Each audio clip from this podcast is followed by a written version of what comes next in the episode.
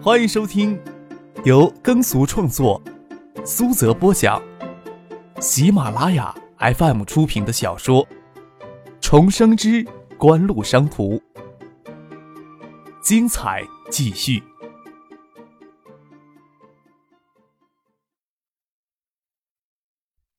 第二百零二集。去年是省长徐学平亲自干预，省里才将三星与香雪海的合资案方案驳回。都说是省经贸委与新华分社的两个小青年帮陶新建将事情捅上去的。这事儿想想有些蹊跷，那两个小青年也太不拿自己前途当回事儿了。后来听说都是两个刚从学校毕业出来的年轻人，还好理解一些。但是陶新建怎么就找上这两人，还是有些地方让人费解的。张克就坦然承认这事情与他有关。郭建听了一愣，才晓得陶兴建今天找他们来叙旧，绝不是叙旧这么简单。郭建看了看陈默、曾威，沉吟了片刻，想着刚才没注意就把心里的想法都暴露在陶兴建面前，这时候就没有必要再遮遮掩掩，说道：“合资方案给省里驳回了，我们倒是松了一口气。虽然说进合资公司个人收入能提高一截。”但是心里也不好受，也很矛盾。我已经进香雪海有十二年了。技术人员以生产设备并入合资公司，香雪海品牌仅有三年。合资工厂由三星控股，这是之前合资方案里最有争议的条款了。陈可慢条斯理地说着：“三星的意图，想必你们是了解的。我想惠山市政府也不是不了解。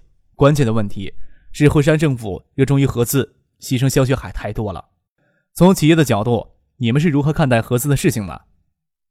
星星说合资，我们也是希望合资的。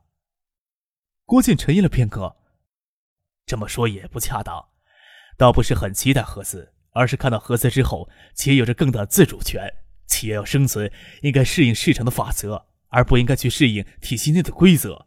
现在经营上事事都要跟主管部门请示，而主管部门的老爷们又不懂市场是怎么回事儿。香雪海的业绩虽然也不差，但是与青岛的海尔相比，脚步已经慢了太多了。从这个角度来说，我们期待合资，结果通过合资能将产权关系理顺。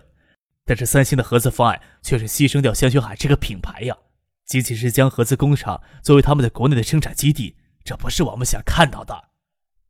你们是希望惠山市放开对香雪海的束缚吧？张克言简意赅的说道：“对。”香雪海成立有二十多年的历史，国家级的奖项大小也拿了七十多项，也是国内屈指可数的家电品牌，技术力量并不差，熟练工人也不缺，引进先进的生产设备，管理上也是积极学习着。为什么要甘愿沦落为三星的制造基地呀？但是，眼下我们也是矛盾重重呀。最主要的原因还是势力过于干涉经营上的事儿，让人有种处处给束缚住的感觉。有些事儿很难说明问题。城里要给保卫科长涨工资，方案报到市里，市里说保卫科科长的工资只比外面派出所所长的工资差一些，不能再涨了，所以就没有批准呀。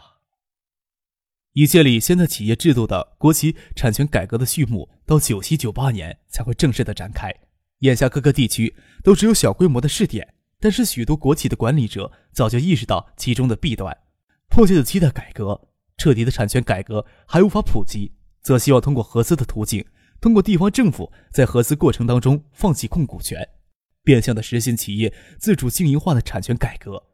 张克站起来，接过父亲手里的水壶，替郭建他们沏茶，又聊了一会儿，说道：“时间也不早了，这个话题聊的有些很长了，我有些想法想跟你们三位探讨一下。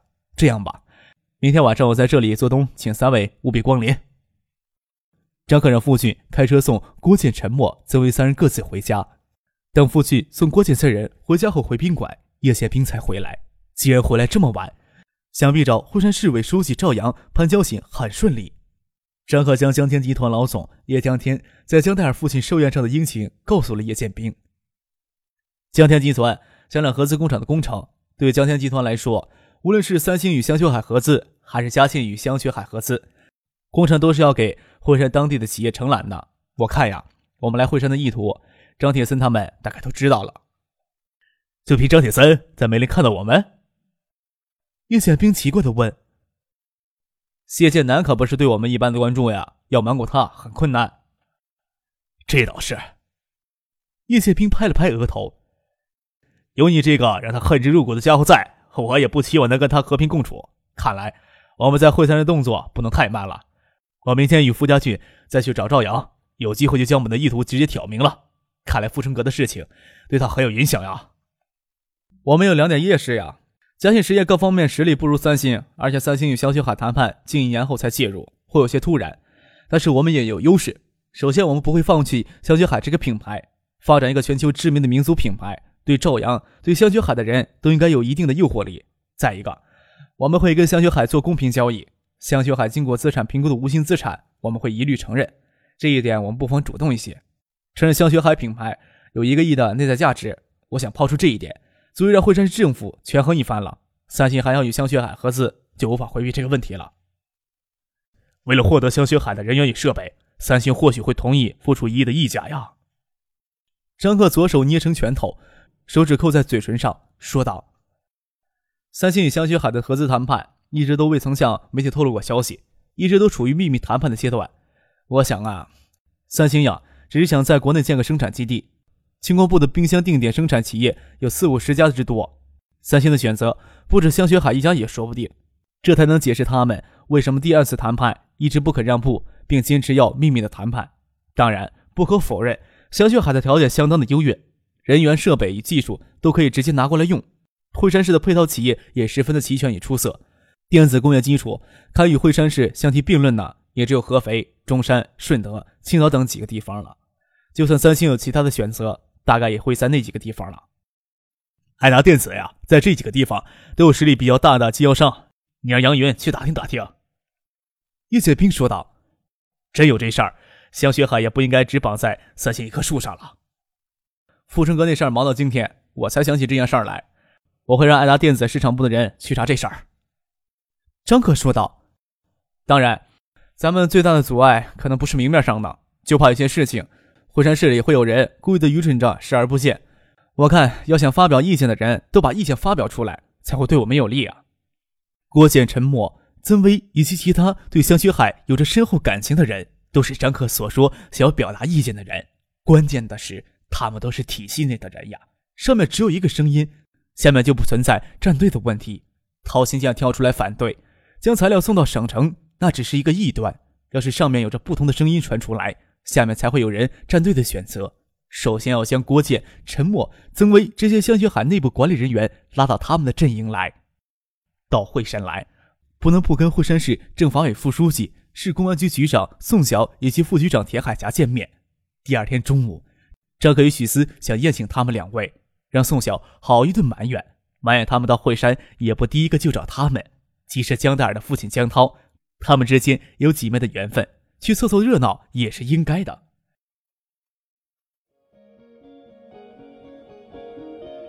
您正在收听的是由喜马拉雅 FM 出品的。重生之官路商途，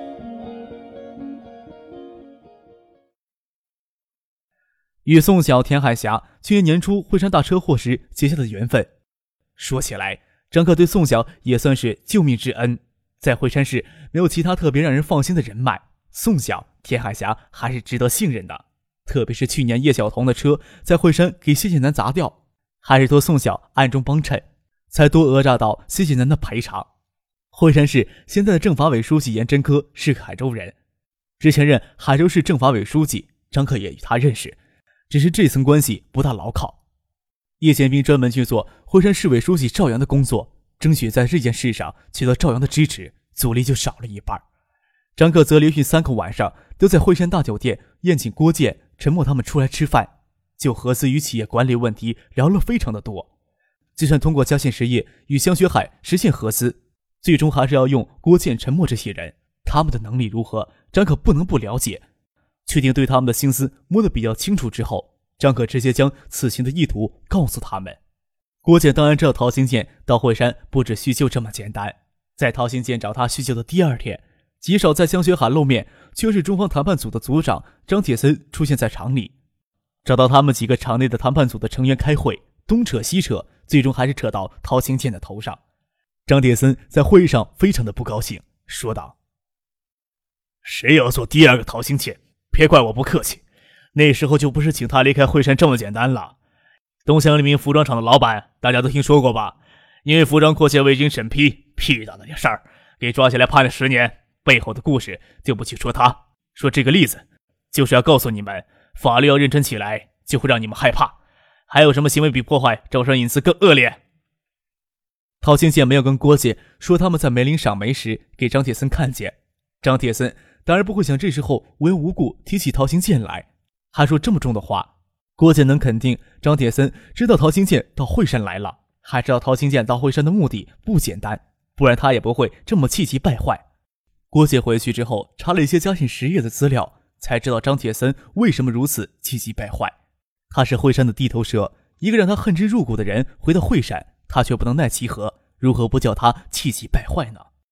能查到的资料，嘉信实业是香港葛家嘉信集团名下的上市公司之一，也是葛家旗下业绩最差强人意的上市公司，在菲律宾、越南以及内地都有工厂，股息长期处于低位徘徊。倒是三月初的一次定向增发，让嘉信实业在香港股市掀起一些波澜，向越秀有限公司定向增发百分之二十五的股票。用于收购越秀旗下部分业务与资产，包括爱达电子在东南亚的商标使用权、影碟机制造技术及一部分的现金。只是影碟机曾在国内大热，在香港的影响小一些。嘉信实业的股价倒没有疯狂的上涨，不过连同启动增发案谈判的时间，嘉信实业又近一倍的涨幅。定向增发涉及爱达电子在东南亚的业务。郭建完全没有想到，张可出示名片上的越秀，竟然与国内正大热的爱达电子有关联。要是不知道嘉信实业背地里的关系，要不是张可暗示省长徐学平问过三星与香雪海的合资方案，并非出于偶然，听了张铁森赤裸裸带有威胁的话，郭建说不定不会再跟陶行健接触。此时，此时却不会将张铁森的话当真了，只是考虑到实在没有必要跟张铁森起冲突。还是私下里与张克他们保持接触为好。连续四个晚上都在谈合资与企业管理的话题。第三天，曾威的小孩发高热到医院挂水，就没有参与。其他时候，三天每人厂里下班就直接去惠山大酒店，夜里吃过夜宵，都要到凌晨一两点才有父亲开车送他们回家。不仅张克、陶行健、傅家俊在企业管理上也很有自己的见解，大家谈得非常投机。第四天晚上。张克就告诉郭建他们此次的意图。我们希望嘉信实业能取代三星与香雪海合资。即使有这样的猜测，张可这么快、这么直截了当的说出来，郭建他们还是吃了一惊。郭建疑惑的说：“要谈合资的话，似乎找我们没有多大的用处呀。我们虽然也是中方谈判组的成员，但是摆设的作用居多呀。”不，张可淡定从容的说。你们是真正能代表香雪海的人，只有与你们交流之后，我们才能拿出最大符合嘉信实业、香雪海双方利益的合资方案来。至于其他事情，不过是尔虞我诈的勾当而已。张可从许思手里接过一份文件，递到郭靖他们面前。这是合资方案的草稿，在来会审之前，我们早拟了一份方案，与你们一席言，受益良多，有很大的修改。我想你们更能区别哪一种合资方案对香秋海更有利。